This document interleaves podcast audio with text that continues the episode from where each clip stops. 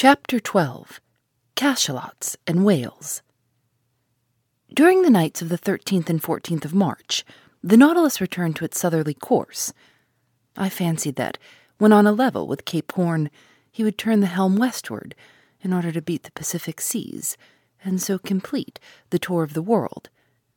He did nothing of the kind, but continued on his way to the southern regions. Where was he going to? To the pole? It was madness. I began to think that the captain's temerity justified Ned Land's fears. For some time past, the Canadian had not spoken to me of his projects of flight. He was less communicative, almost silent. I could see that this lengthened imprisonment was weighing upon him, and I felt that rage was burning within him. When he met the captain, his eyes lit up with suppressed anger, and I feared that his natural violence would lead him into some extreme. That day, the 14th of March, Conseil and he came to me in my room. I inquired the cause of their visit. A simple question to ask you, sir, replied the Canadian. Speak, Ned. How many men are there on board the Nautilus, do you think? I cannot tell, my friend. I should say that its working does not require a large crew. Certainly, under existing conditions, ten men at the most ought to be enough. Well, why should there be any more? Why, I replied, looking fixedly at Ned Land, whose meaning was easy to guess. Because I added, if my surmises are correct, and if I have well understood the captain's existence, the Nautilus is not only a vessel, it is also a place of refuge for those who, like its commander, have broken every tie upon earth. Perhaps so, said Conseil, but in any case, the Nautilus can only contain a certain number of men. Could not you, sir, estimate their maximum? How, Conseil? by calculation, given the size of the vessel, which you know, sir, and consequently the quantity of air it contains, knowing also how much each man expends at a breath, and comparing these results with the fact that the Nautilus is obliged to go to the surface every twenty four hours. Conseil had not finished the sentence before I saw what he was driving at. I understand, said I, but that calculation, though simple enough, can give but a very uncertain result. Never mind, said Ned Land urgently. Here it is, then, said I. In one hour, each man consumes the oxygen contained in 20 gallons of air, and in 24, that contained in 480 gallons. We must, therefore, find how many times 480 gallons of air the Nautilus contains. Just so, said Conseil. Or, I continued, the size of the Nautilus being 1,500 tons, and one ton holding 200 gallons, it contains 300,000 gallons of air, which divided by 480 gives a quotient of 625. Which means to say, strictly speaking, that the air contained in the Nautilus would suffice for 625 men for 24 hours. Six hundred and twenty-five, repeated Ned. But remember that all of us passengers, sailors, and officers included, would not form a tenth part of that number. Still, too many for three men, murmured Conseil. The Canadian shook his head, passed his hand across his forehead, and left the room without answering. Will you allow me to make one observation, sir? said Conseil. Poor Ned is longing for everything that he cannot have. His past life is always present to him. Everything that we are forbidden he regrets. His head is full of old recollections. And we must understand him. What is he to do here? Nothing. He is not learned like you, sir, and he has not the same taste for the beauties of the sea that we have. He would risk everything to be able to go once more into a tavern in his own country Certainly, the monotony on board must seem intolerable to the Canadian, accustomed as he was to a life of liberty and activity. Events were rare which could rouse him to any show of spirit. But that day an event did happen which recalled the bright days of the harpooner. About eleven in the morning, being on the surface of the ocean, the Nautilus fell in with a troop of whales, an encounter which did not astonish me, knowing that these creatures, hunted to death, had taken refuge in high latitudes. We were seated on the platform with a quiet sea. The month of October in those latitudes gave us some lovely autumnal days. It was the Canadian, he could not be mistaken, who signaled a whale on the eastern horizon. Looking attentively, one might see its black back rise and fall with the waves, five miles from the Nautilus. Ah, exclaimed Ned Land, if I was on board a whaler, now such a meeting would give me pleasure. It is one of large size. See with what strength its blowholes throw up columns of air and steam. Confound it, why am I bound to these steel plates? What, Ned? said I. You have not forgotten your old ideas of fishing. Can a whale fisher ever forget his old trade, sir? Can he ever tire of the emotions caused by such a chase? You have never fished in these seas, Ned? Never, sir. In the northern only, and as much in Bering as in Davis Straits. Then the southern whale is still unknown to you. It is the Greenland whale you have hunted up to this time, and that would not risk passing through the warm waters of the equator. Whales are localized according to their kinds, in certain seas which they never leave, and if one of these creatures went from Bering to Davis Straits, it must be simply because there is a passage from one sea to the other, either on the American or the Asiatic side. In that case, as I have never fished in these seas, I do not know the kind of whale frequenting them. I have told you, Ned. A greater reason for making their acquaintance, said Conseil. Look, look, exclaimed the Canadian. They approach. They aggravate me. They know that I cannot get at them. Ned stamped his feet. His hand trembled as he grasped an imaginary harpoon. Are these cetaceans as large as those of the northern seas? asked he. Very nearly, Ned. Because I have seen large whales, sir, whales measuring a hundred feet. I've even been told those of the Aleutian Islands are sometimes a hundred and fifty feet long. That seems to me an exaggeration. These creatures are only provided with dorsal fins, and like the cachalots, are generally much smaller than the Greenland whale. Ah, exclaimed the Canadian, whose eyes had never left the ocean. They are coming nearer. They are in the same water as the Nautilus.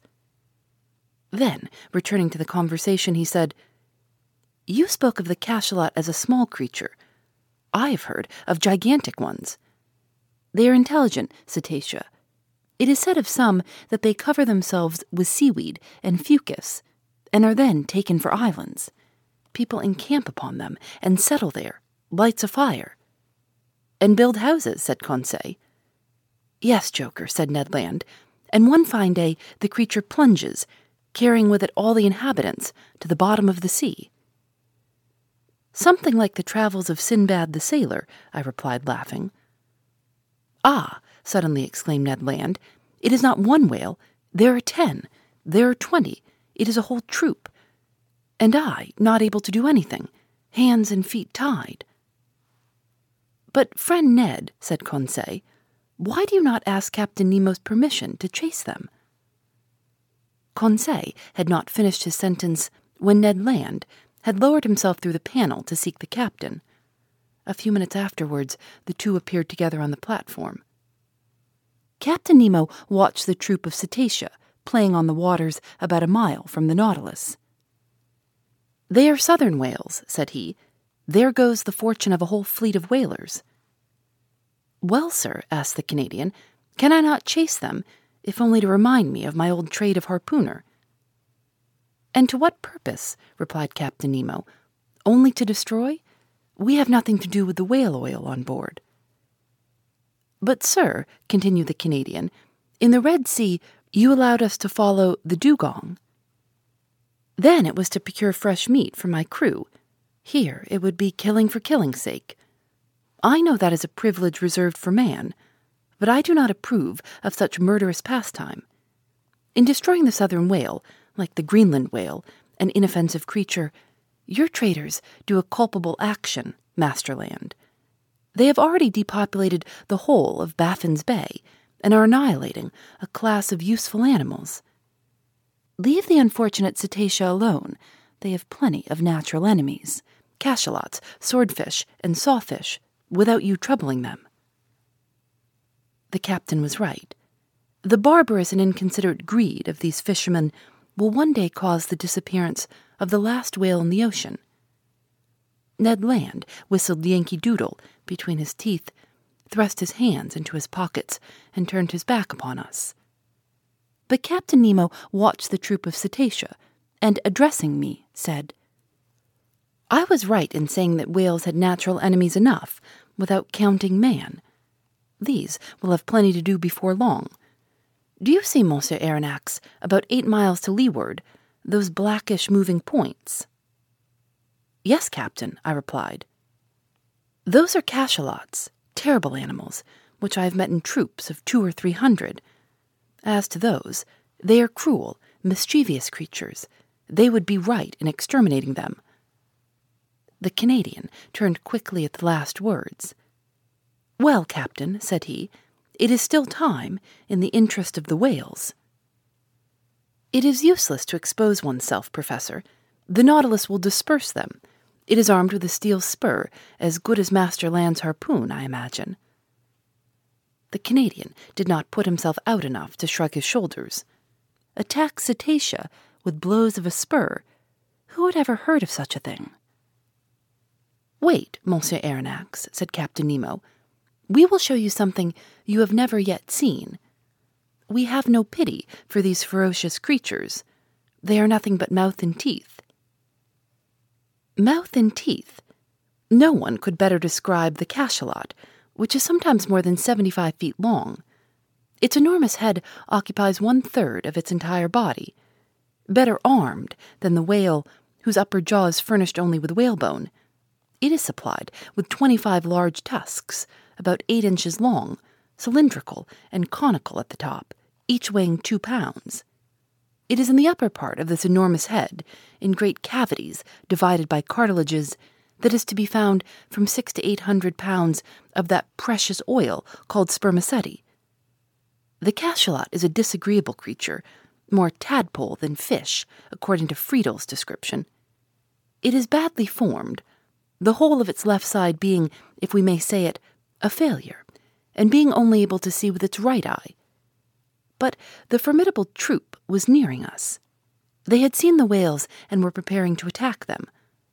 One could judge beforehand that the cachalots would be victorious, not only because they were better built for attack than their inoffensive adversaries, but also because they could remain longer under water without coming to the surface. There was only just time to go to the help of the whales. The Nautilus went under water, Conseil, Ned Land, and I took our places before the window in the saloon, and Captain Nemo joined the pilot in his cage to work his apparatus as an engine of destruction. Soon I felt the beatings of the screw quicken, and our speed increased. The battle between the cachalots and the whales had already begun when the Nautilus arrived. They did not at first show any fear at the sight of this new monster joining in the conflict but they soon had to guard against its blows. What a battle! The Nautilus was nothing but a formidable harpoon, brandished by the hand of its captain. It hurled itself against the fleshy mass, passing through from one part to the other, leaving behind it two quivering halves of the animal. It could not feel the formidable blows from their tails upon its sides, nor the shock which it produced itself, much more. One cachalot killed, it ran at the next, tacked on the spot that it might not miss its prey, going forwards and backwards, answering to its helm, plunging when the cetacean dived into the deep waters, coming up when it returned to the surface, striking it front or sideways, cutting or tearing in all directions and at any pace, piercing it with its terrible spur. What carnage! What a noise on the surface of the waves! What sharp hissing and what snorting peculiar to these enraged animals!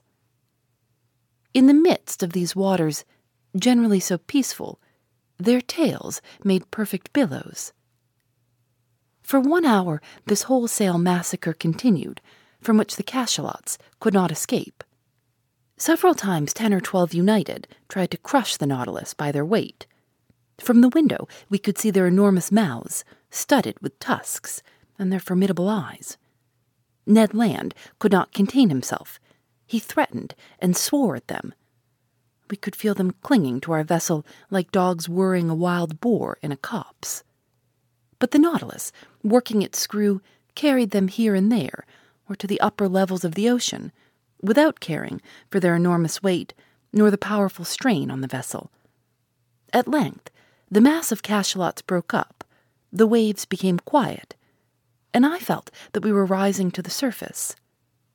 The panel opened, and we hurried on to the platform. The sea was covered with mutilated bodies. A formidable explosion could not have divided and torn this fleshy mass with more violence. We were floating amid gigantic bodies, bluish on the back and white underneath, covered with enormous protuberances. Some terrified cachalots were flying towards the horizon. The waves were dyed red for several miles, and the Nautilus floated in a sea of blood. Captain Nemo joined us. Well, Master Land, said he. Well, sir, replied the Canadian, whose enthusiasm had somewhat calmed. It is a terrible spectacle, certainly, but I am not a butcher, I am a hunter, and I call this a butchery. It is a massacre of mischievous creatures, replied the captain, and the Nautilus is not a butcher's knife. I like my harpoon better, said the Canadian. Every one to his own, answered the captain, looking fixedly at Ned Land. I feared he would commit some act of violence, which would end in sad consequences. But his anger was turned by the sight of a whale which the Nautilus had just come up with. The creature had not quite escaped from the cachalot's teeth. I recognized the southern whale by its flat head, which is entirely black. Anatomically, it is distinguished from the white whale and the North Cape whale by the seven cervical vertebrae, and it has two more ribs than its congeners. The unfortunate cetacean was lying on its side, riddled with holes from the bites and quite dead. From its mutilated fin still hung a young whale, which it could not save from the massacre. Its open mouth let the water flow in and out, murmuring like the waves breaking on the shore. Captain Nemo steered close to the corpse of the creature.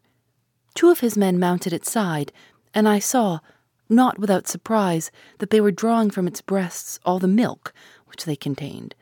That is to say, about two or three tons. The captain offered me a cup of the milk, which was still warm.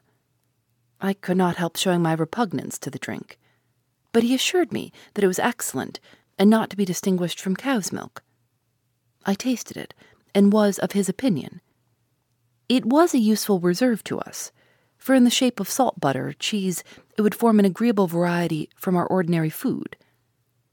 From that day, I noticed with uneasiness that Ned Land's ill will towards Captain Nemo increased, and I resolved to watch the Canadian's gestures closely. Phoebe Reads a Mystery is recorded in the studios of North Carolina Public Radio, WUNC.